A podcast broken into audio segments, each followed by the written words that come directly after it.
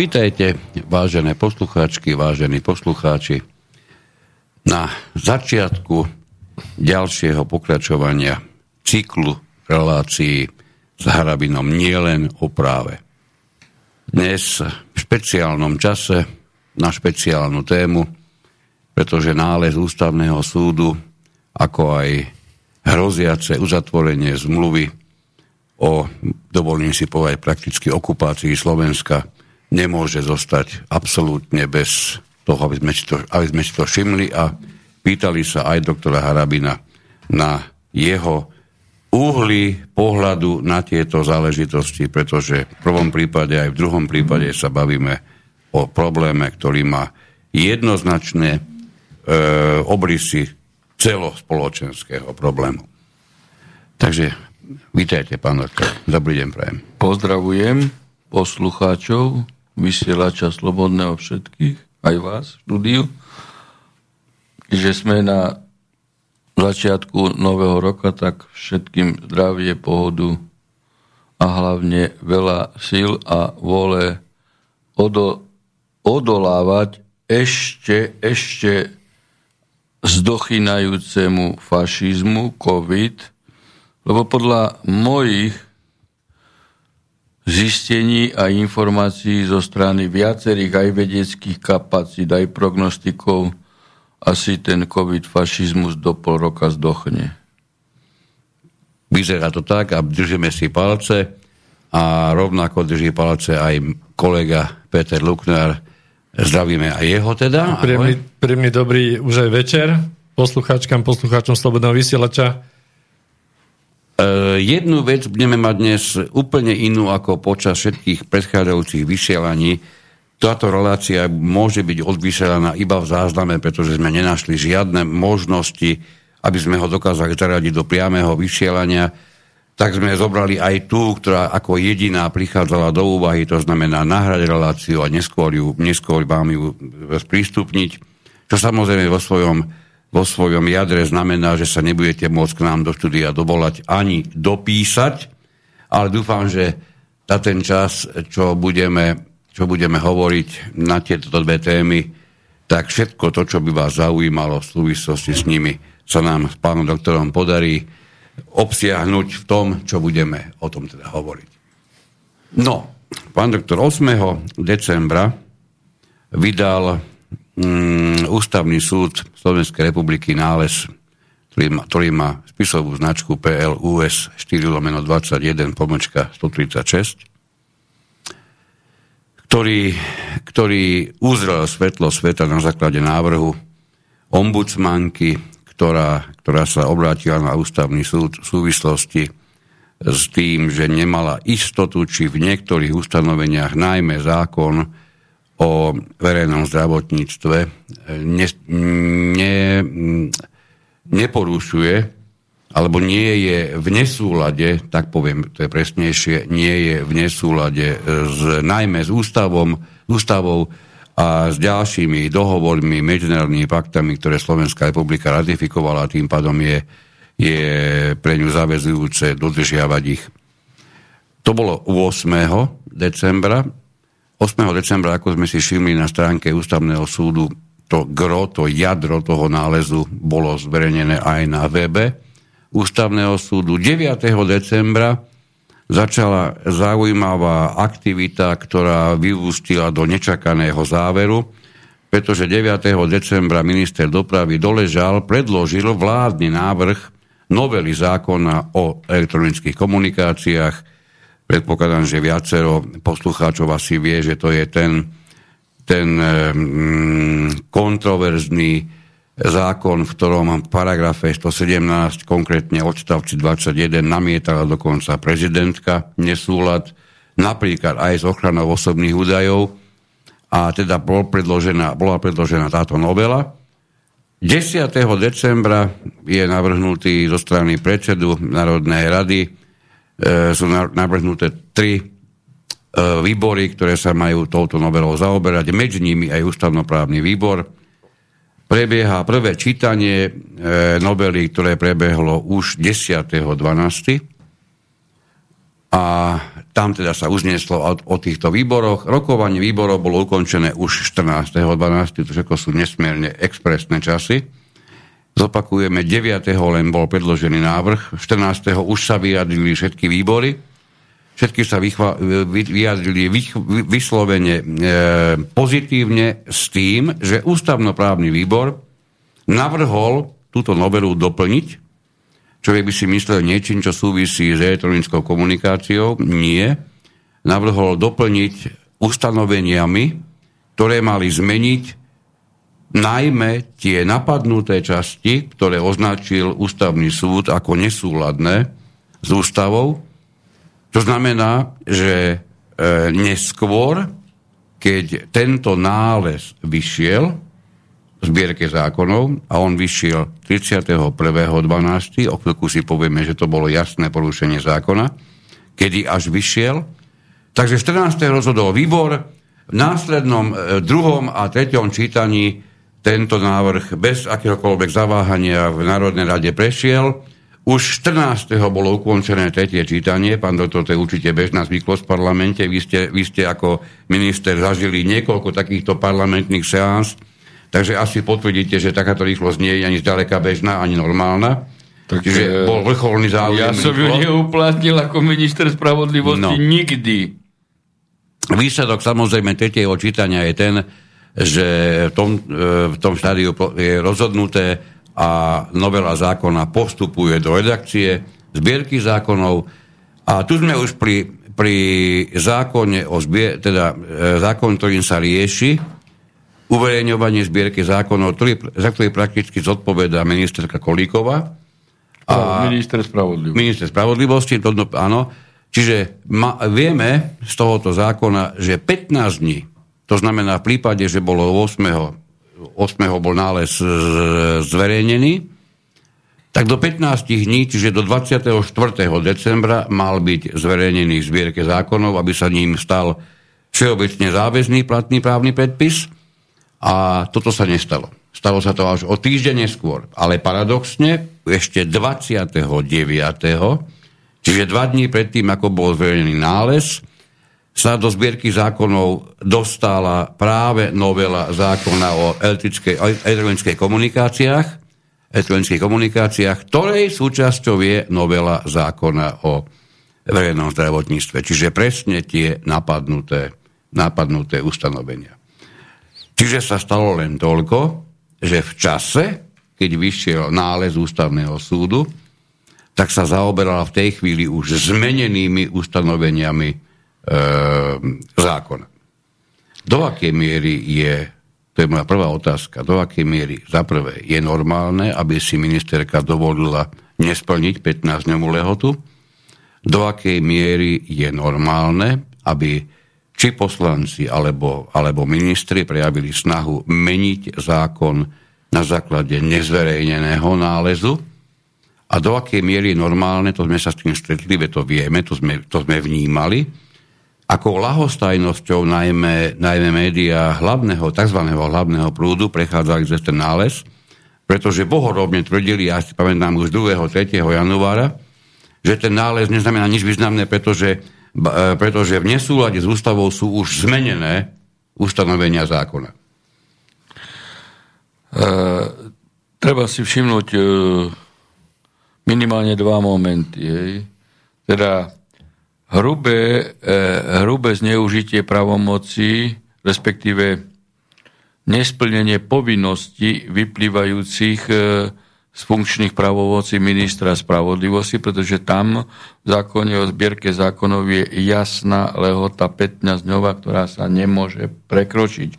Tam nie sú žiadne výnimky.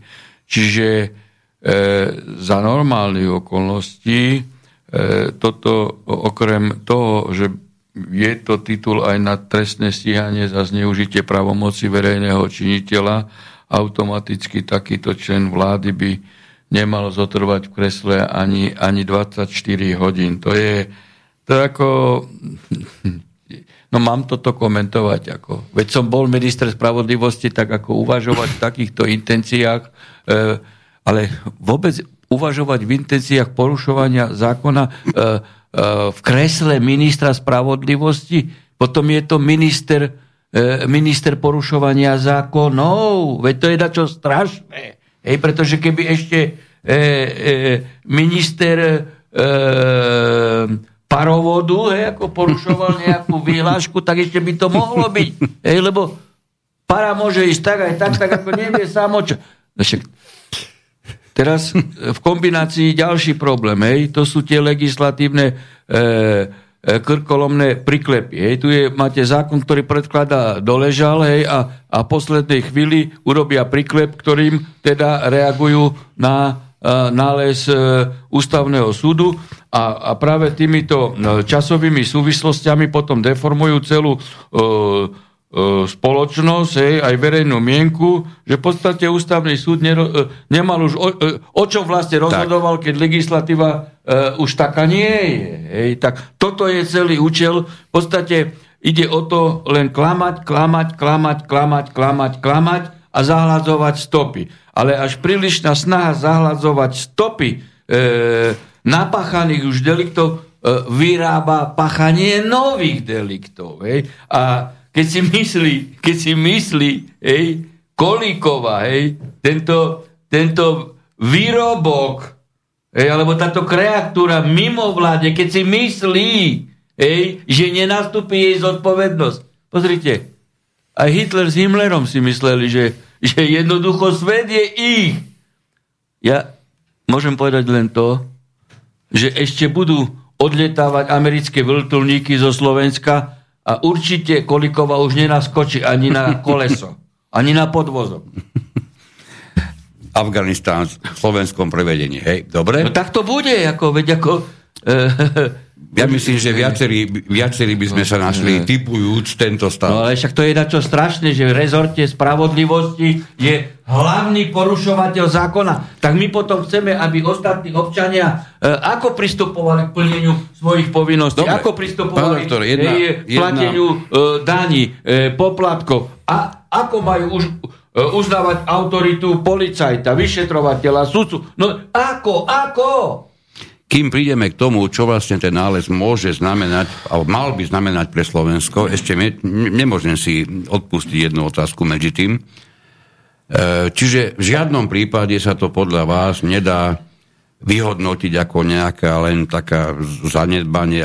Možno, že piekla koláčky, nemala čas, ja neviem čo, hej, alebo boli Vianoce a nebolo to komu dať, lebo boli sviatky, bolo voľno, jedno s druhým. Čiže Nebudeme na to pozerať takto, prioritne... No, na, na to, to sa takto ani nedá povedať, ako však ja, vy môžete mi prezumovať u verejného činiteľa, že on nepozná platný právny stav. Ešte hovorím, keby to bol e, člen exekutívy minister parovodu. No tak u toho ešte by možno niekto toleroval. Ale u ministra spravodlivosti, že on nepozná zákla, základnú modlitebnú knižku, ktorou je okrem iného aj zákon o zbierke zákonov, no môžete Môžete Jasne. prezumovať u chirurga, že pôjde e, neoperovať s ihlou, ale so šidlom? Dobre, čiže Môžete toto, toto prezumovať? To sme vylúčili, to znamená, ale v tom prípade, a najmä s poukázaním na to, že o dva dní skôr, prakticky, no pardon, tri dní skôr, v, nie, dva dní, dva dní skôr e, začala byť účinná zmena novela, novely teda o o ochrane, podpore a rozvoji, rozvoji verejného zdravia, tak sa volá presne tento zákon 355 roku 2007. Čiže tá bola o dva dní skôr, tak sa, to, tak sa to jednoznačne javí ako účelové odloženie uverejnenia zbierke. Jednoznačne. Ako, však ako Nie pochyb. Na zahmlenie stôp, hej, že čo, čo napáchali. Ako. To je veľmi smutné konštatovanie. Nikdy som si nemyslel, že až takto smutné konštatovanie sa dá vysloviť pri pri niekom, kto je kresle ministra a poukazujete aj v súlade, predpokladám, s mnohými pohľadmi našich poslucháčov, že naozaj, pokiaľ by išlo iného ministra, možno budeme privierať oči, ale pri ministrovi, ktorého, nosi, ktorého hlavnou doménou je prinášať spravodlivosť, tým pádom zákon ako taký, tak to naozaj neprichádza do úvahy. Dobre. Toto sme si vyriešili, ten časosled je naprosto evidentný, čitateľný. Ak sa vám bude chcieť, kľudne sa popozerajte aj po tlači parlamentnej. Ja som si to, tieto radovánky neodpustil, popozeral som sa už len tie konštatovania, To musím ešte, kým vám dám slovo, to stojí za to. Totižto e, ústavnoprávny výbor v tom svojom návrhu konštatuje okrem iného to, čo si trúfam povedať, že každý poslanec, ktorý dosiahol IQ o niečo vyššie ako je pravý uhol, už mal dávno hulákať z tej svojej poslaneckej lavice a nie navrhovať zmeny pochádzajúce alebo vyplývajúce z toho, že terajšie znenie nie je až také jasné, hej, alebo to už dokonca skonštatoval ústavný súd. Čiže predpokladám, že pre každého tieto zmeny, ktoré navrhoval ústavnoprávny výbor až 14. decembra, prichádzajú trapno smiešne neskoro. Áno, lebo však oni si na webovej stránke ústavného súdu prečítali tlačovú správu, ej, aká vyšla aký vyšiel petit. A hrali divadlo s ľuďmi. Výborne. Ej, za, za asistencie Výborne. Skorumpovaného e, mainstreamového žurnalistického priestoru. Áno, ešte jednu vec, tomu samozrejme neodpustím, skonštatovať, že za, ten, za tú novelu zákona, tá, ktorá začala platiť toho 29., teda zákona o ochrane, podpore a rozvoje verejného zdravia veselo hlasovalo 90 poslancov, prakticky kompletné Olano, kompletné Smerodina. E, proti hlasovali, hlasovali Smer, proti hlasovali niektorí tí nezaradení. Celkovo hlasovalo 90 za a 53 proti. Čiže dokonca s výnimkou 7 hlasoval celý poslanecký zbor. To nebýva takisto zvyklosťou. No ale odhlasovali, odhlasovali s 90 hlasmi túto zmenu. No a teraz sa pozrieme na to, čo to všetko znamená, keď ešte dokonca si uvedomíme, že my máme tak pozorné médiá na Slovensku, že keď, e, keď e, generálny prokurátor vyniesol alebo rozhodol v súvislosti s väzbou Pčolinského, tak všetci chceli po ňom odôvodnenie, hoci ho dal na písomnej, písomnej podobe, ak sa nemili malo okolo 40 strán to odôvodnenie, Všetci po ňom žiadali, aby sa objavil v televízii, aby vystúpil, aby mu dali mikrofón, lebo to musí odôvodňovať.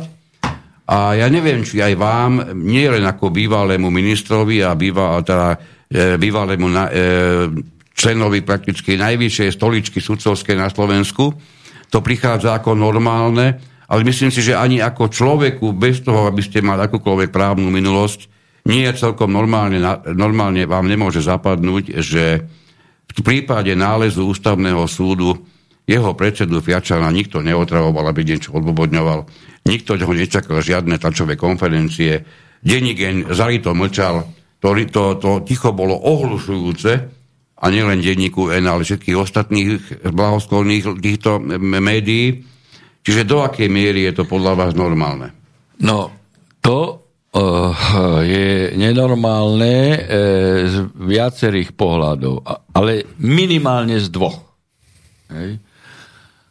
Že ako fungujú tie uh, mainstreamové juri, teda prestitútky a prestitúti.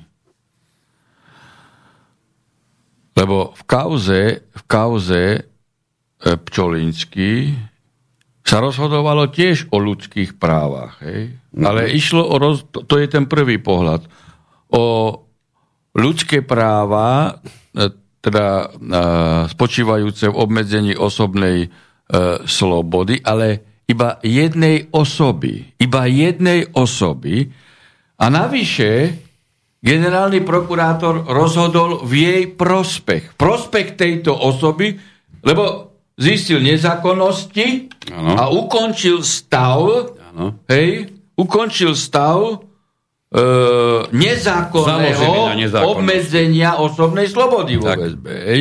Čiže, to je Čiže o jednej iba osobe hej, ukončilo sa bezprávie a tu na, pokiaľ ide o ústavný súd hej, a jeho, e, jeho nález, tak ten vo vzťahu k obmedzovaniu osobnú mm-hmm. slobody, ten sa týkal takmer každého občana Slovenskej e, republiky. Sice nie všetci ľudia boli v karanténe, ale niekto bol v karanténe, tým pádom sa už to týkalo celej rodiny. Ej, alebo celého spoločenstva. A navyše, e, z pohľadu toho, čo e, ústavný súd nakoniec aj v odôvodnení nálezu povedal, tak to už sa cikalo celého Slovenska. I keď je jasné, že odôvodnenie nemá právnu záväznosť, my to vieme. Ale on v bode 71 konštatoval jednu mimoriadne závažnú vec. Mimoriadne závažnú vec. A ona je aj právne záväzná, lebo on tam citoval e, dva nálezy ústavného súdu, myslím, z roku 8, e, 2008 a 2011. Hej, to mm. už je jedno, hej. Áno, áno. Hej. A povedal jasne, že obmedziť ľudské práva hej, podľa 13 odsek 2 možno iba zákonom, ktorý môže vydať parlament. Čiže tam vo vzťahu tým dvom citovaným nálezom, ktoré sú právne záväzné, lebo vo výroku toto mali, hej, de facto aj tento nález hovorí o tom, že Mikas nemôže vydať žia, žiadny akt v podobe vyhlášky, ktorým by obmedzil e, ľudské práva. Čiže Platí toto, čo som na samom začiatku aj v vašej relácii povedal ešte na jar 2020.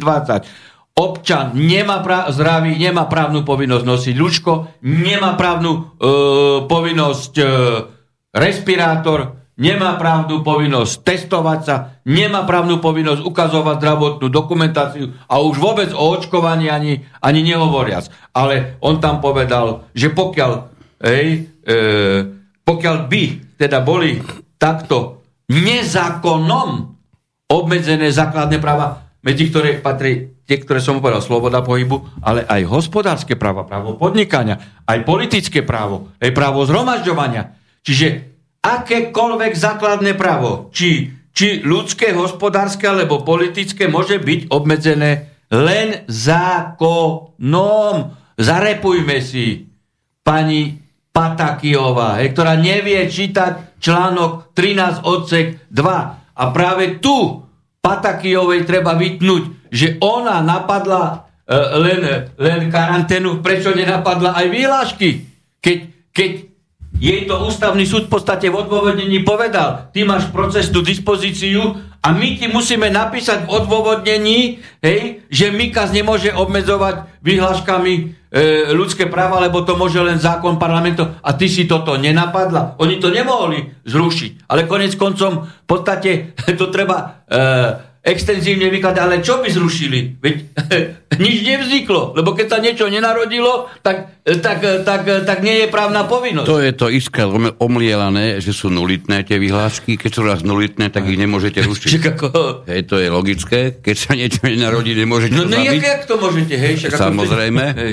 Áno, toto, toto, toto ja si myslím, že aj poslucháči dostatočne dobre chápu. Ale teraz, čo nechápu, a čo aj určite aj vy dostávate, vy dostávate kvantum otázok k nám, aj, aj s kolegovi chodím na množstvo toho istého typu, že teraz aký stav nastal, lebo ja neviem, či len zámerne, alebo naozaj sú ľudia dezorientovaní už, už, už aj tým, že tí, čo vykladajú to, čo vlastne ide spôsobiť, alebo spôsobil ten nález, či už naozaj nemajú žiadnu schopnosť to normálne popísať, neviem, kde, aký, kde je väčší problém. Otázka je takto postavená. Čo sa ešte musí stať? Aký ďalší krok, aké inštitúcie, akého orgánu, kto o čo musí ešte rozhodnúť, aby všetkým bolo jasné, že my nemôžeme byť viazaní niečím, čo neexistuje po právnej stránke. E, tu, tu, dávate takúto otázku, ktorú, e, ktorú vám e, nedokáže dnes zodpovedať nikto. Ja by som na to reagoval iba tak, hej, že normálny stav nastane vtedy, keď momentálni, drž, momentálni držiteľia politickej moci prestanú páchať trestnú činnosť. Toto musí, toto musí nastať. Oni páchajú zjavne trestnú činnosť, pretože svojvoľne bez právneho základu hej, vnášajú do spoločnosti e, chaos aj tým vydávaním e, všetkých vyhláškov, ktoré každé 2-3 minúty menia, aby teda nikto nevedel, že čo aj akože, akože má platiť, hoci vyhláškami nemôžeme obmedzovať ľudské plávače, ešte platí či neplatí. Preto aj vaše relácie majú význam v tom, že šírime právnu osvetu. Toto, čo som povedal, ale ešte poučenie vo vzťahu k nositeľom štátnej moci, či už policajtom, či už riaditeľom škôl, učite, kam e,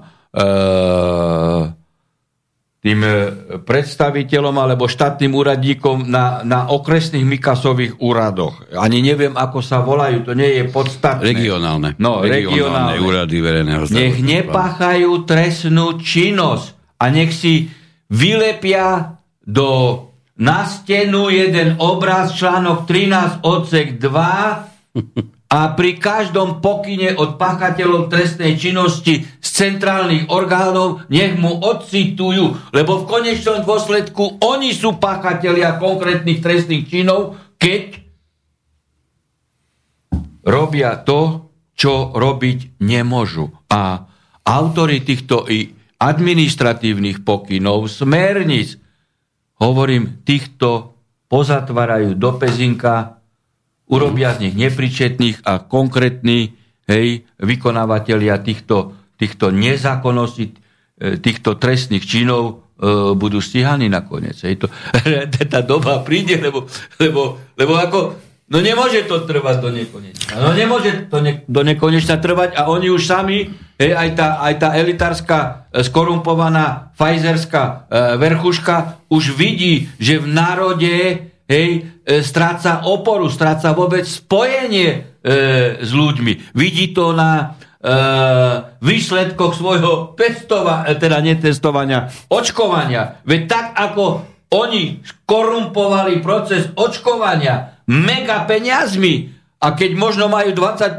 zaočkovaných, aj to je veľa, veľa klamu, hej, a tými číslami uverejňujú e, raz číslo prvé očkovanie, raz druhé, 7, 8%, 100 tisíc zaočkovaných, tretie očkovanie, hej, potom ako treba posilňovacú dávku. Minule som ako pomaly až, až ne, nezvládol riadenie motorovom vozidle, išiel som s manželkou a začali hovoriť, že akože posilňovacia dávka už nestačí No a mne v tejto spojitosti, mňa, e, mňa v tejto spojitosti napadlo, že už potom môže pomôcť len konská dávka.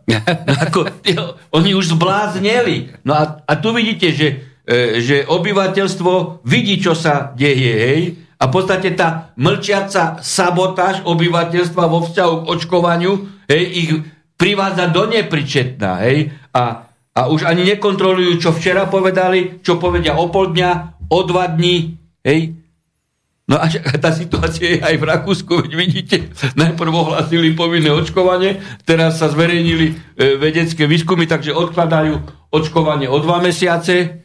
O dva mesiace už tí ministri samozrejme nebudú, čo odložili. Prídu noví a tí odložia o 6 mesiacov očkovanie. takže rúca sa im to. Tak vo vzťahu k obyvateľstvu treba vydržať ako, hej. Tu, tu sa hrá jednoducho o to, sme rozprávali to viackrát, zlomiť volu národa, zlomiť volu ľudu. Pretože keby očkovanie, vieme, že by bolo na, na, na tých medicínskych základoch ako, ako v minulosti, však sme sa očkovali proti e, tetánu, všetko má svoj vývoj, dĺžku, hej, tak, no. tak by nie, ako nebol e, problém, ale keď vedecké kapacity hovoria, však keď e, vedec Lakota povie niečo, že ľudia budú omierať, tak ja mám veriť Komu? Sabačkovi? Sabačkovi ja mám veriť? Sabačka, ktorý neovláda ani gramatiku. Keď, e, keď gramatiku neovláda, tak ako Sabačka získal e, docentúru? Povedzte mi ako, tak ako gramatiku ovláda. To treba rovno povedať. Hej? Dobre, no, čiže... čiže najhoršie na tom fašistickom spôsobe správania je, je to, hej, že oni chcú cez nasilné očkovanie obyvateľstva, teda skupiny obyvateľstva, časti obyvateľstva, zlomiť duch a volu národa, aby sa ľudia podvolili a stali sa stadom. Hej, toto sú typické fašistické prejavy. Dobre, čiže to značí, že pokiaľ ide o tento nález, otázka typu, a to, ako sa dostanem do potravín, alebo ako sa dostanem do, do športovej predajne, prípadne ako sa dostanem do kina, keď nie som ani očkovaný, ani prekonaný a nechcú môj test, lebo takého ma nepustia z testu, lebo už majú vymyslené e, OP plus dokonca. Hej, mimochodom, tam je tak pekne pozorovať, že pôvodná idea vakcína je sloboda sa ako si vytratila. Rovnako ako sa Čechom vytratilo e, vakcína aj tečka, takisto nemajú žiadnu bodku, lebo ešte nikto nevie, ktorá bude tá bodka posledná, presne ako u nás. Nevieme, ktorá vakcína bude tá slobodná, alebo teda znamenať slobodu lebo prvá, druhá, tretia to určite nie je, teda minimálne prvé dve. Takže otázka je potom taká, že čo teda majú mm, zmysluplné robiť ľudia, keď ich s poukázaním na to, že e, je jedno, či Denigen, či Patakijová, či kto už iný, hovoril jednoznačne, že všetky vyhlášky alebo všetky obmedzenia, všetky rúška, toto všetko, všetko platí, kým o tom nerozhodne pán Boh vie, neviem kto. Hm, som povedal k tomuto. Občania, zdravý človek nemá právnu povinnosť nosiť rúško, nemá právnu povinnosť testovať sa, nemá právnu povinnosť preukazovať e, svoj zdravotný stav a už očkovať vôbec. Nemôže nikto ho donútiť k tomu, aby teda zákonnou cestou, aby nevstúpil do predajne, hej, bez ruška, do kina, na športovisko, do autobusu. Pokiaľ ho niekto nutí, ten, ktorý ho nutí, tak pácha trestný čin na tlaku, e, e, apartheidu, keď je to v pozícii štátneho úradníka alebo policajta, ešte aj trestný čin zneužívania e, pravomoci verejného činiteľa, trestný čin obmedzovania osobnej slobody, keď vás v nemocnici neošetria, hej, tak to je ešte aj trestný čin ubliženia na zdraví. A úmyselný, to ako a jednoducho svojich práv sa treba dožadovať rozhodne, razne, ale slušne. Slušne. A keď niekto na vás hej, vymáha to, na čo vy právnu povinnosť nemáte, tak pácha trestnú činnosť. Keď je to policaj zneužitie pravomoci verejného činiteľa a každý človek, keď je na ňom páchaná trestná činnosť, má právo odvrátiť hroziaci útok nutnou obranou. To vo vzťahu k policajtom hovorím, aby si nedovolovali, že sú nositeľia štátnej moci, lebo majú uniformu a idú na niekom vyžadovať e, rúško, lebo ten človek sa má právo brániť a je v práve, lebo oni páchajú trestnú činnosť. Áno, to je niečo asi, ja som sa o tom bavil s mojim dobrým priateľom, to je presne to isté, keď vás zastavili na aute a umožnili vám pokračovať, až keď robíte 15 kotomelcov. to je asi niečo podobné. No. Dobre. Ja ešte, by som, ešte ja by jedna... som sa do tohto chcel ešte zapojiť, páni. Uh, taký, taký jeden moment, ktorý by sme mohli vypichnúť, uh, je ten, že vlastne tie základné piliere právneho štátu, to delenie moci. Hej? To sa nám akoby v, v týchto dvoch rokoch ro, rozpustilo, roztápa sa nám to a vytvára to nejaké také také uh, útvary ako mačkope sa to dá nazvať, Nie, že proste to máme, vládo, vládoparlament. Máme vládoparlament, hej, pretože zjavne táto garnitúra v parlamente vládu nekontroluje, jednoducho iba prikyvuje, čiže zdá sa nám, my ako keby sa nám Vláda s parlamentom zlúčila, spojila sa do zákonodárna a výkonná moc do jednej, ešte prípadne niekedy aj s prezidentkou, hej, brzdy protiváhy zlyhávajú, že vytvárajú sa takéto spoluútvary, dokonca niekedy sa zdá, že ústavný súd ako by spolupracoval s úradom verejného zdravotníctva, opravte ma, keď sa milím, že nekonal, že nekonal dlho hej? v takej ľahkej veci. Presne. Čiže máme... Ako sudca, keby som bol spravodajca na ústavnom súde a dostanem tak. takúto vec, hej, tak ju pripravím za 3 dní na rozhodnutie. Čiže máme ústavný súd Slovenskej republiky alebo máme ústavný súd verejného zdravotníctva. No, Mám ale, taký pocit.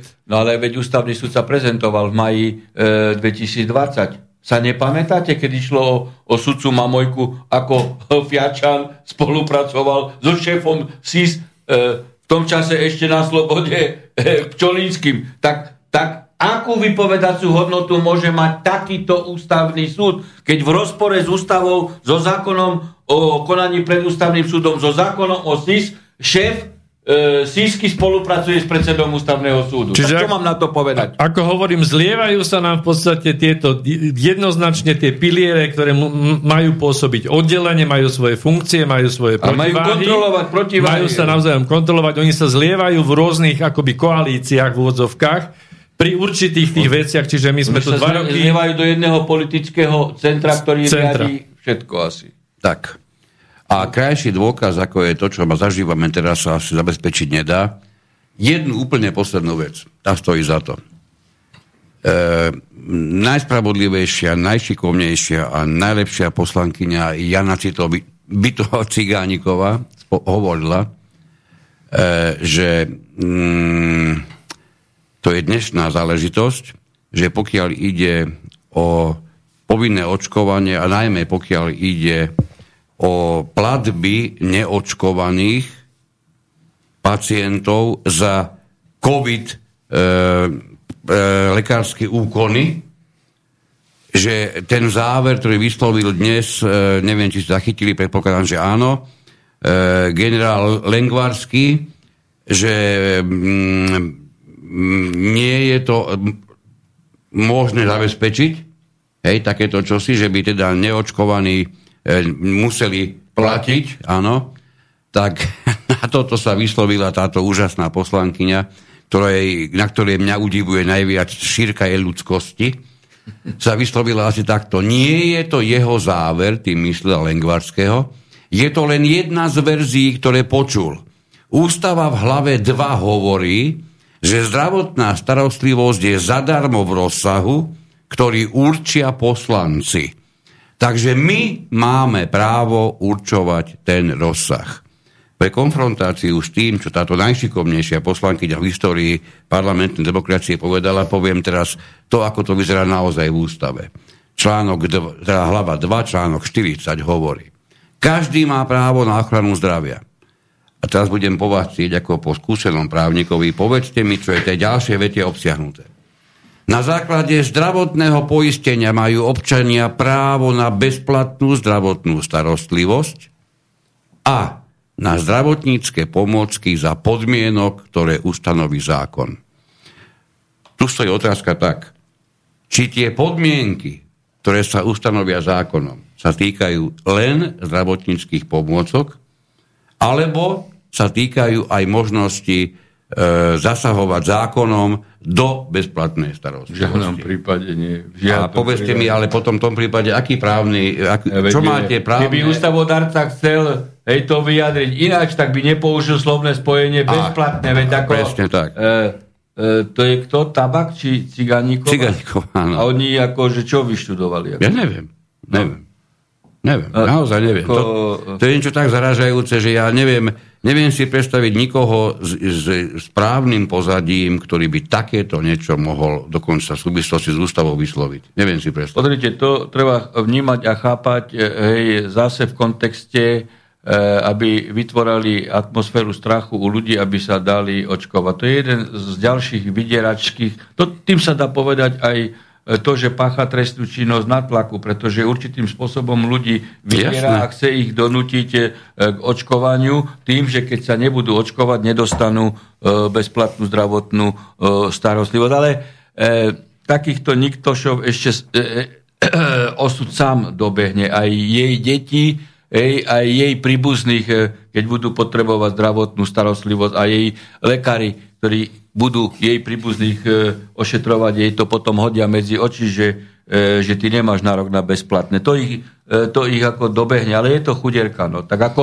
určitým spôsobom chudierka v tom, že neuvedomuje si, čo robí a aký má intelekt, ale iná dimenzia je, že je skorumpovaná hej, cez, cez, cez tie firmy, vakcinátorské, pretože ináč by také dačo e, neprodukovala, pretože toto, čo produkuje, produkuje aj proti sebe samej. To znamená, aký rozsah vydierania a skorumpovania e, tam musí e, byť. E, pani Ciganíková je pento poslankyňa, by som to tak nazval, alebo penta poslankyňa.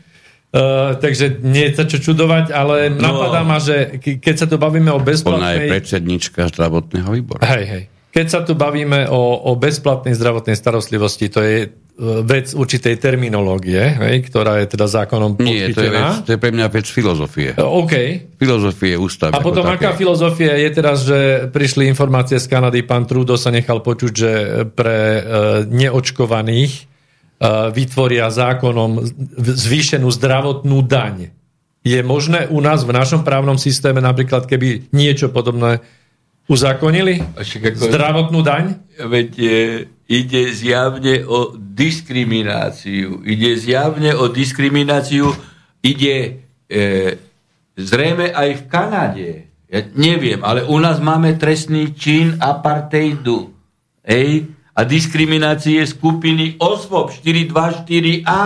Čiže týmito ako, ako, čo, jak to mám nazvať, tupinami, oni priamo páchajú trestnú činnosť. Jasne. Priamo páchajú trestnú činnosť. Pretože keby aspoň zrušili skutkovú podstatu uh, apartheidu a diskriminácie, tak vtedy by nepáchali. Ale oni tým, že predkladajú takéto niečo, alebo v politickej rovine o tom hovoria, tak priamo navádajú na to, hej, uh, aby e, ďalší niekto spáchal takýto e, trestný čin a predkladaním takých noriem páchajú e, trestnú činnosť. Ale to ste povedali dobre e, v úvode, hej, to je otázka prístupu, to je otázka filozofie, to je otázka ideológie a koncepcie, na čom je postavený štát. E, my tu nikdy nebudeme mať sociálne spravodlivú spoločnosť, e, keď e, systém zdravotnej ochrany sa nedostane pred rok 89, ktorý bol špičkový ktorý bol špičkový. A toto potrebovali e, rozbúrať a e, v zmysle e, búrania toho e, išli rôzne cesty. Znižovanie počtu lekárov, znižovanie počtu zdravotných sestier, hej, absolútna korupcia e, v kupovaní e, medicínskych aparátov lekárskych do nemocných, to, čo stojí e, 500 tisíc eur, kúpia za 5 miliónov eur, potom vyvolávajú otázku nedostatku liekov, no a Teraz, e, však my by sme tu žiaden COVID problém nemali, keby bola normálna lekárska starostlivosť. E, odburali, e, odburali e, lekárov prvého e, kontaktu, ktorí by pokryli 98% prípadov chrípky, hej, 2% by sa dostali do nemocnic, ktoré by boli funkčné, ale všetko zlikvidovali. No tak ako týchto ľudí, hej, týchto ľudí, nielen týchto, ale aj tých, ktorí tu minimálne 25 rokov likvidovali zdravotníctvo, hej, týchto bude treba brať na trestnoprávnu zodpovednosť. Všetky. Títo len završujú tieto procesy. Čiže u nás platí prakticky do bodky to isté, čo, čo konštatujú české, české kruhy, uvažujúce podobne ako my. Toto isté vám povedia ktorejkoľvek inej krajine, štáte, v Európe. Nie je proste to, nie je to tak, ako by to malo byť. Ambulantná prednemocničná starostlivosť je prakticky potláčená alebo neexistentná úplne. Samozrejme, sa my neliečíme chrípku, covid tak. chrípku neliečíme. Keby sme ju liečili, tak žiadne problémy nie sú. Dobre, čiže máme definitívny záver z hľadiska dnes platného znenia ústavy a myslím si, že to nie je len v tomto jedinom bode ústavy, ale to sú samozrejme ďalšie dôležité veci. Zdravotné poistenie majú občania na základe zdravotného povstania, eh, po, poistenia majú bezplatnú, zabezpečenú bezplatnú zdravotnú starostlivosť. Tu nechodia žiadne vlaky. Samozrejme, že a vylúčené, Pánu Bohu, je vylúčené že, by, že, by, že, by, že by platil opak. Je vylúčené, ale je na občanov, hej, aby už nedali príležitosť takýmto e, sociálno-medicínskym netvorom vôbec otvárať ústa. Dobre, Takže to máme tento nález ústavného súdu. E, poďme prosím ťa k, k tej okupačnej zmluve, ja ju nemôžem nazvať inak. Aha, ešte máme. Ešte máme jednu vec, a som sa ešte dobre ešte pripomenul, lebo sme sa o nej bavili ešte na začiatku, alebo to ešte povedané pred začiatkom vysielania. Dnes e, nás zásobili mainstreamové prúdy úžasnou a minimálne úžasne znejúcou správou, ja si vypožičiam je, taký nadpis je z jedného z nich. Európsky súd pre ľudské práva nevyhovel sťažnostiam Harabina a Lipšica. Už len týmto nadpisom sa vytvára pocit, že buď ste ho podávali tie sťažnosti spolu, alebo ste podávali každý úplne totožné sťažnosti. V každom prípade e, poukazuje sa na to, že ten Harabin zrejme nebude až taký dobrý, keď, keď toto mu neprešlo. Takže dajme to... že dajme zase to, nevyhral? Že zase nevyhral, pra, presne tak. Takže dajme to na, na nejakú úroveň, lebo pravdu povediac, z tých informácií, ktoré sa dnes objavili, sa nedá vydedukovať ten záver, o ktorom ja viem samozrejme, ale chcem, aby ste aj povedali, pretože to je trošku inak. Ja v stručnosti opíšem e, prípad. Ja som e, vyhral e, spor s mainstreamovým médium, na podklade ktorého my aj zaplatili e, satisfakciu, nemajetkovú újmu. Hej, to sú tie veľké sumy, ktoré som e, vyhrával, teda aj vyhral. No a keďže mali sme na ústavnom súde v tom čase Orosa hej, a spol, e, ktorý bol zjavne zaujatý voči mojej osobe, e, tak e, na ústavnú sťažnosť prehratého média urobil Oros a spol čo? Hej. I napriek tomu, že bol zaujatý, bez môjho vedomia rozhodli. Čiže ma neprizvali do konania hej, a zrušili moje pravoplatné víťazstvo na okresnom a krajskom, e, na krajskom súde. A vrátili to na nové konanie e, príslušným e, súdom e, všeobecne. No a ja na podklade toho, keďže ma nepozvali, hej, zámerne, aby som nemohol uplatniť svoje práva, tak som podal okamžite ústavnú stiažnosť. Áno? No. A medzi časom, hej, po vrátení na všeobecné súdy, som to na všeobecných súdoch, súdoch vyhral, že som ako stiahol žalobu späť, lebo ja nemám záujem o ďalšie súdenie.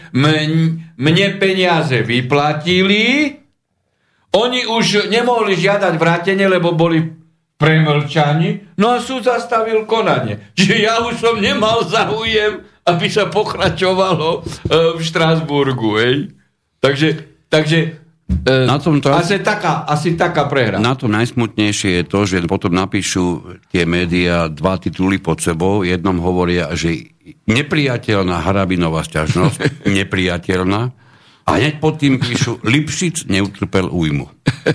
Hej. Úplne, že už len, už len toto, keď človek zoberie. No tak to je ten, hej, hej, hej. V jeho prípade samozrejme ide o úplne inú vec. prístup, hej, ako, hej, hej. Dobre. Ja takže... by som ešte povedal, že pod Prahovo takáto správa, ktorá spája vaše meno s Lipšicom, dáva ešte inú konotáciu vlastne pre potenciálne vašich priaznicov, že čo vy ste upiekli spoločne s pánom Lipšicom. Áno, áno, to, samozrejme. To sú také Toto nie sú v každom prípade, toto ťažko chápať ako totálne náhodilé veci. Poďme Hej. na okupačnú zmluvu. No tak e, ja by som si dovolil začať teda túto časť dnešnej relácie e, slovami pána ministra zahraničných vecí, pána Korčoka, len v krátkosti budem parafrazovať, nemám presne to, ten celý citát, ale povedala si toľko, že dohoda o obrannej spolupráci so Spojenými štátmi je bohužiaľ poznačená hystériou, šírením lží, dezinformácií a šírením strachu. Podotýkam, že toto je teraz mantra uh, tejto garnitúry. Uh, hystéria, lží, dezinformácie, šírenie strachu. Ale že aj tak privítal verejnú debatu a ešte povedali vlastne aj s pánom Naďom, že dali sme dohodu do verejného priestoru, pretože nemáme čo skrývať, pretože že, že sa jedná o štandardnú zmluvu, ktorú má z 27 23 krajín.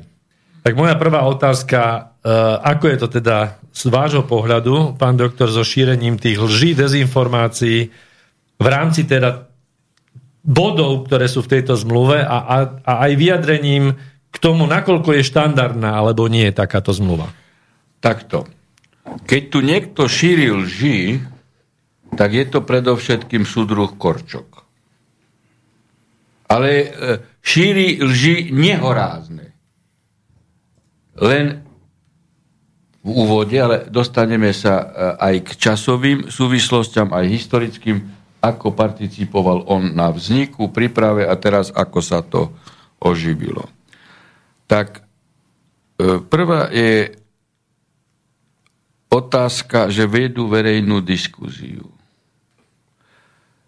Ja som spoluautorom s, doktorom, s docentom Drgoncom hromadnej pripomienky a bol som určený hej, e, touto skupinou ľudí hej, za zástupcu tejto hromadnej pripomienky, ktorá, ktorá za necelé 3 dní mala vyše 22 tisíc podpisov.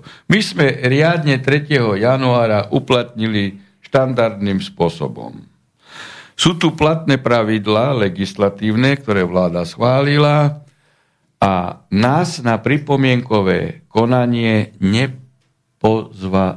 Čiže traja e, aktéry dvaja generálni riaditeľa sekcií je obrany, jeden riaditeľ sekcie ministerstva zahraničia, ktorí viedli toto rokovanie. Mňa ako zástupcu, čiže našu hromadnú pripomienku. Ignorovali. Ignorovali. Zneužili právomoc verejného činiteľa. Čiže tu je prvá lož Korčoka, ktorý hovorí o verejnej komunikácii. Vyše 22 tisíc ľudí, ktorí majú na to právo a podľa ich legislatívnych pravidiel hrubo porušili všetko. V tomto smere ja práve E, dokončujem trestné oznámenie, ešte dneska ho asi aj podám, hej, na troch riaditeľov plus na Náďa, e, na štátneho tajomníka, myslím, že to je Majer, alebo jak sa volá, to ešte mám hm. tam popísané, a vedúceho úradu. Pretože oni, keď mali v povinnostiach, v povinnostiach ktoré vyplývajú z ich funkcie a z legislatívnej pravi vlády nás nepozvali, takže buď to konali samostatne, tak sú pachatelia, a keď po, konali na pokyn alebo cez organizáciu, lebo ich nadriadeným môže byť len nať, štátny tajomník a vedecú radu. Čiže títo majú buď organizáciu alebo návod. To uvidíme, ako to bude. Čiže tu už, tu už nie sú splnené legislatívne predpoklady na to, aby zmluva išla vôbec do vlády, a do parlamentu. Čiže tu je prvá hrubá, hrubá lož Korčoka. A keď ste si všimli, Naď ako vyzval na verejnú diskúziu v tomto smere, ale pozýval všetkých. Kotlebu, Mazureka, Fica, e, Bláhu, Chmelára. Ale Harabina s Drgoncom nie. Hej, čiže vidíte, aká verejná diskúzia. Hej, čiže títo ľudia tým, že E, pripomienkové konanie s niektorými e, rozporové viedli, s inými nie, čiže pachali e, trestnú činnosť zneužitia právomoci verejných a apartheidu, lebo s inou skupinou ľudí neviedli. Je to teraz ako dokončujem. Žilinkovi samozrejme. No, to len k tej lži. Zatiaľ. Druhá zjavná lož. Keď hovorí e,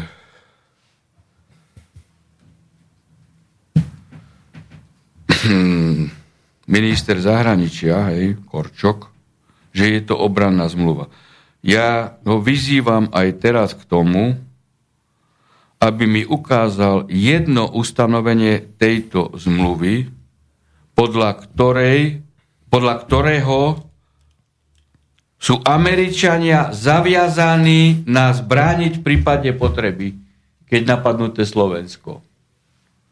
Ak ani jedno ustanovenie nemáte. Ale každý bod začína Zvrchová Slovenskej republiky je zachovaná a... Po, do, do, do, do. Ani jedno ustanovenie. Keby sa niečo zomlelo, hej, že oni vypustia na Rusov niečo, hej, ne, aj, aj jadrové zbranie tu môžu zdrojiť, krátkeho stredného doletu, všetko, hej, všetko. Rusi samozrejme hej, už teraz majú zacielené na všetky e, vojenské základne v Európe e, na e, na západ od ich hraníc, tak Američania zdvihnú kotvy, odídu, oni nemajú povinnosť nás brániť. Hej? A, a, a Rusi jednoducho zlikvidujú všetko, hej? potom odídu, Američania sa vrátia. Toto je obranná zmluva. Rozumiete? Tak obranná zmluva viaže k obrane vzájomnej pomoci. Ide o, o spojeneckú zmluvu každý, kto ju pozrel, muselo, mu, muselo mu okamžite udrieť do očí tá extrémna nevyváženosť tých práv dvoch zmluvných strán. Čo, čo teda pre mňa nesie prvky totálne nevýhodné zmluvy. No, e, keď sa pamätáte, ako to nie je tak dávno, hej, e, e, za, zalistujme si na udalo, teda, v udalostiach 18-19. Boli prezidentské voľby. A ja záverom roka ako prezidentský kandidát 18, samozrejme, že našli sa dobrí ľudia na ministerstve zahraničia, hej, ktorí mi obsah tejto zmluvy podsunuli, lebo ona sa vtedy pripravovala. Ona je úplne identická, hej, až na skutočne miniatúrne e, rozdiely. No a ja som vtedy, pamätáte sa, začal otvárať túto zmluvu a som rovno povedal, že ide o okupačnú zmluvu. To je typ zmluvy, ktorú Američania podpisovali hej, a, a majú podpísaných takých, no nie len, že v Európskej, oni to ako majú všade, keď majú 700 základní vo svete, tak so všetkými štátmi majú takúto okupačnú zmluvu, ktorá prvá bola podpísaná s Japonskom. Že ako je s Indiánmi. Typická okupačná zmluva. S Japonskom bola prvá podpísaná po druhej svete a Japonci museli podpísať všetko, hej?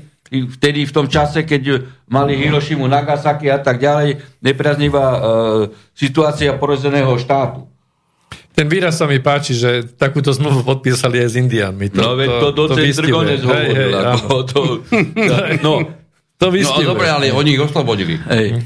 To no, chápať zase. A e, čo chcem povedať, hej? Ja som už vtedy v prezidentskej kampani hovoril, že ide o okupačnú zmluvu, ktorá znamená evidentne stratu suverenity nad časťou územia. Teda, že, a to ostalo aj teraz, že nebude platiť hej, jurisdikcia našich štátnych orgánov vrátane súdov. Že Američania budú môcť vraždiť tu, nasilňovať naše e, ženy, céry a nič sa im nestane. Budú odvelení Jednoducho. A týmto, a týmto skončilo. Navyše teraz tejto zmluve ešte majú, hej, e, že obstarávacie konanie pre americké e, podnikateľské e, subjekty bude podľa, podľa amerického práva, čiže evidentne táto ústava je v roz, teda táto zmluva v tejto podobe je v rozpore s našou ústavou a ja tvrdím, aj vtedy som hovoril, že keby aj tá zmluva sa v tom čase bola dotiahla do konca, takže e, v úrade prezidenta urobím, keď vyhrám voľby, všetko preto, aby som to zvrátil, lebo na platnosť takáto zmluva potrebuje podľa e, extenzívneho výkladu článku 7 odsek 1 potvrdenie, aj keby prešla cez parlament, prezidentom, prezidentom podpísaná, aj keby ústavný súd povedal, že je v poriadku, by musela byť potvrdená v referende. V referende. 7 odsek 1 hovorí úplne jasne. Preto som tedy povedal, že urobím všetko preto, že táto zmluva, aj keby ju dotiahli e, ešte pred nástupom nového prezidenta do všetkých e, právnych dôsledkov, takže to zvrátim. Pamätáte sa vtedy, čo sa stalo? Hej, SNS vtedy nepostavilo prezidentského kandidáta. Hej, a podporovali oficiálne mie. Mňa.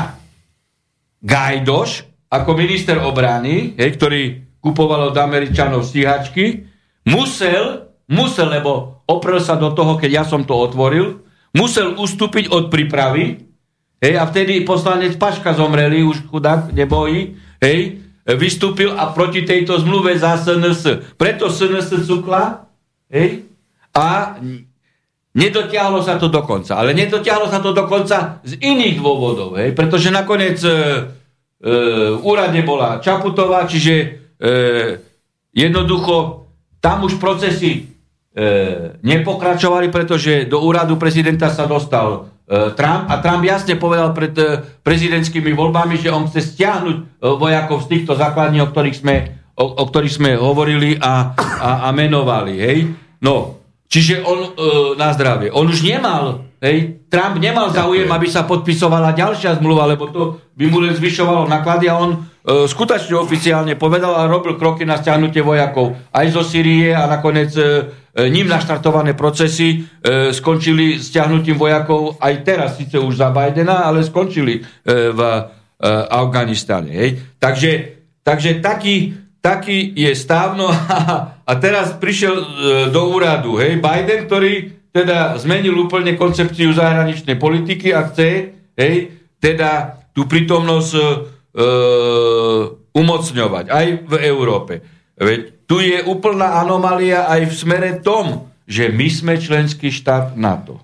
USA je členský štát NATO. Na čo my potrebujeme zmluvu? Lebo pokiaľ ide o obranu, tam sú konkrétne články a podľa zmluvy o NATO musíme sa navzájom e, si musíme navzájom obrane pomáhať a poskytnúť obranu. Čiže táto zmluva nie je obrana, Táto zmluva nie je vôbec obrana. To je zmluva o poskytnutí slovenského územia na útok na Rusko. A Rusko samozrejme, že musí zacieliť všetky svoje e, zbraňové systémy hej, na, na Malacky a na Sľač. No a keď by také niečo, nedaj Bože, sa stalo, tak my vieme, do akého o, okruhu kilometrov takýto zásah, e, takýto zásah znamená. Hej?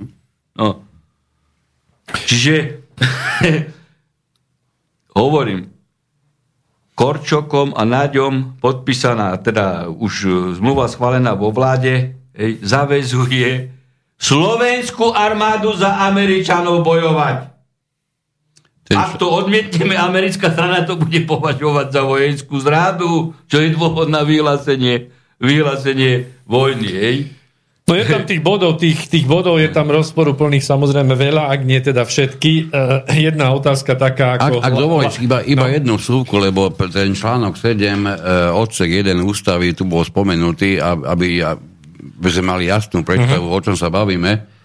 Podľa neho Slovenská republika môže na základe slobodného rozhodnutia vstúpiť do štátneho zväzku s inými štátmi. O vstupe do štátneho zväzku s inými štátmi alebo o vystúpení z tohto zväzku sa rozhodne ústavným zákonom, ktorý sa potvrdí referendum. Ináč to nejde. Ale t- tu je také prepojenie, keď oni ovládajú územia, americké plávo, tak to už je štátny zväzok. Hej? No, ja, ja, by som sa, ja by som sa chcel dotknúť takého, takého momentu, že tých rôznych analýz eh, jednotlivých bodov, toho je už vlastne aj po médiách relatívne dosť. Tie názory sú v tých dvoch základných táborov úplne protichodné a opačné. Otázka je teraz na vás ako na, na, na právnika, e, sudcu. Ako si vysvetľujete, že vlastne zmluva, ktorá má vytvoriť jednoznačný, alebo mala by vytvoriť E, na obidvo stranách jednoznačné dohody a závery, že k čomu sa zavezujeme a k čomu nie. Ako je možné, že, že táto zmluva vlastne vytvára toľko rozporuplných pocitov a vlastne sa zdá, ako keby to ani zmluva nebola, lebo však zmluva je, je presne na to, aby, aby neboli dohady. A tu sú dohady také, že 100 miliónov dostaneme, druhá strana hovorí 100 miliónov nedostaneme. Zmluva ich tam taxatívne neobsahuje napríklad ale strana Korčok naď hovoria, je to predrokované, bude to, veď a prečo by to nedali, veď slúbili a, a tak ďalej. Hej.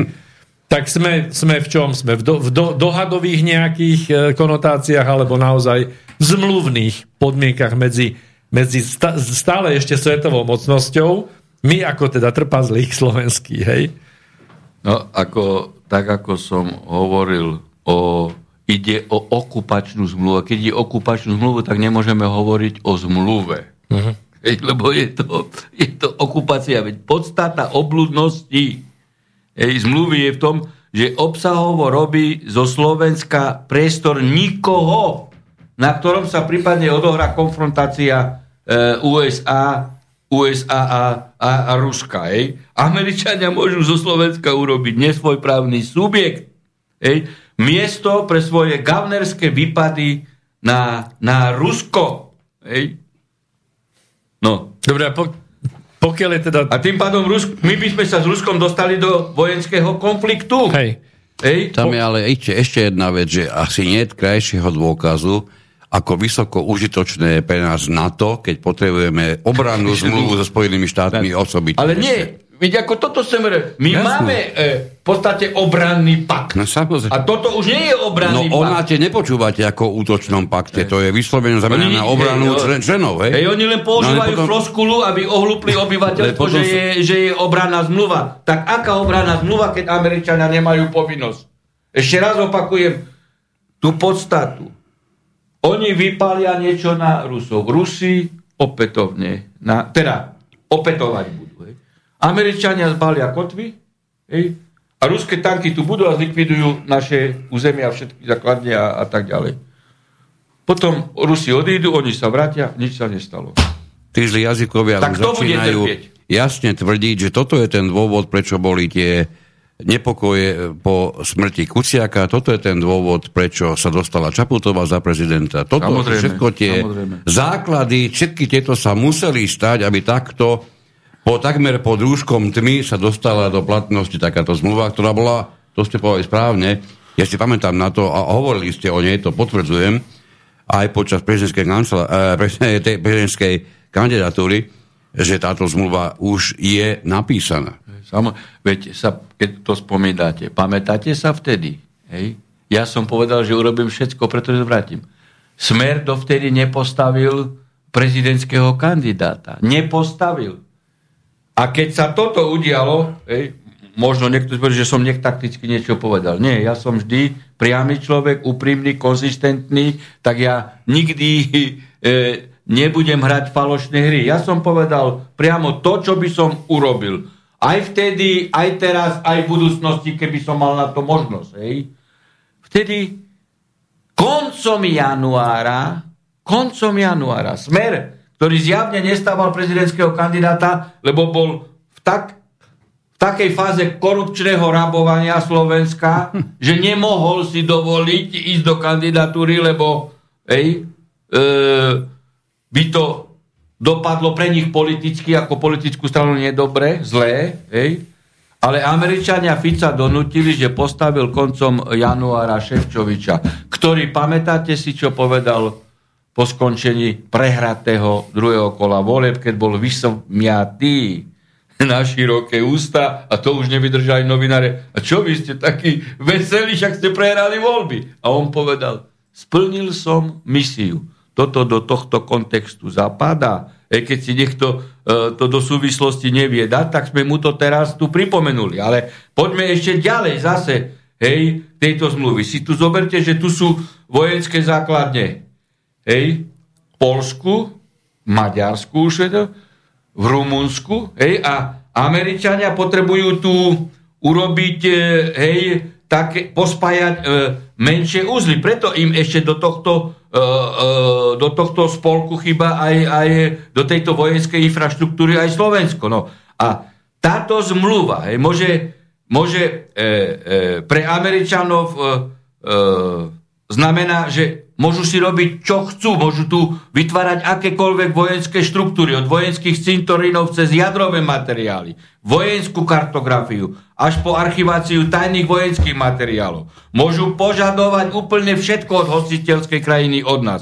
Napríklad konzultácie, tajné vojenské strat- stratégie ich armád, školenia, cvičenia, koordináciu, operáciu, vrátanie spolupráce blízkych úzlov, výskup, vývoj v oblasti obrany, vesmírne strediska s vojenským zameraním alebo spoluprácu v oblasti vojenského priemyslu, výroby, obstarávania zbraní, vrátanie konfiškácie právnickým subjektom či fyzickým osobám v prípade potreby.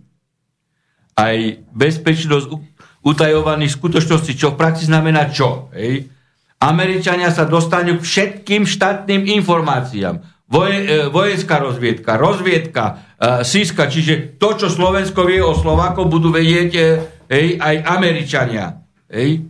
No, takže to, to sa napríklad týka aj zadržiavania, vydávania konkrétnych osôb. Slováci budú väzniť Rusa, ktorý bude mať strategický význam pre Američanov, ktorého na požiadanie im budeme musieť vydať. Ale opačne, to nebude platiť. Američania budú mať vlastnú poštu, známky, telefónne linky, internet. Všetky dostupné komunikačné kanály budú americké. Ak Američania napríklad začne nám striekať tu ropa, hej, alebo slovenský plyn, alebo iná komendita strategická, tak oni to označia za strategickú surovinu a je to ich. Hej, napríklad na, na Gemery my máme mastenec, ktorý má ako... Uh, jeden z najväčších unikátov na svete. Oni prevezmú kontrolu nad tým. Hej? Takže e, to nedá sa ináč nazvať, ako sme to nazvali v úvode. Okupačná zmluva. Hej? A touto zmluvou hej, v podstate skončí suverénny výkon štátnej moci na Slovensku. Ešte by mali kontrolu nad existujúcimi e, zmluvami, ktoré sme my podpísali a mohli by nás donútiť, že by sme zmluvy, eh, ktoré sme ratifikovali aj eh, v oblastiach, ktoré nám dávajú určitú kredibilitu medzinárodnoprávnu, že by sme ich zrušili. A zobrali podpis naspäť. Ja by som len snáď povedal k, k záveru, že táto zmluva by mala riešiť naš, naše bezpečnostné hrozby, ale zdá sa, že ona ich skôr vytvára. Tak. To je ako to, to, to, toto ani na poslednom mieste nie je. Krajší záver asi sa nedal zvoliť. Takže ďakujem pekne, e, pán doktor. Dúfam, že sme sa zase pohli ďalej, pokiaľ ide o, e, pokiaľ ide o istotu našich poslucháčov, lebo to bol, na, to bol zmysel dnešného vysielania predovšetkým. Takže pomaly e, dnešnú reláciu ukončíme. Poďakujem kolegovi Petrovi Luknárovi. Príjemný dobrý večer, ďakujeme. A s vami sa teda rozlučíme. Takisto budeme sa počuť v ďalšom pokračovaní relácie s Harabinom nielen o práve. Ďakujem, pán doktor. Dovidenia, ešte raz pozdravujem. Ďakujem. Tak. Poslucháčov vysielača Slobodného.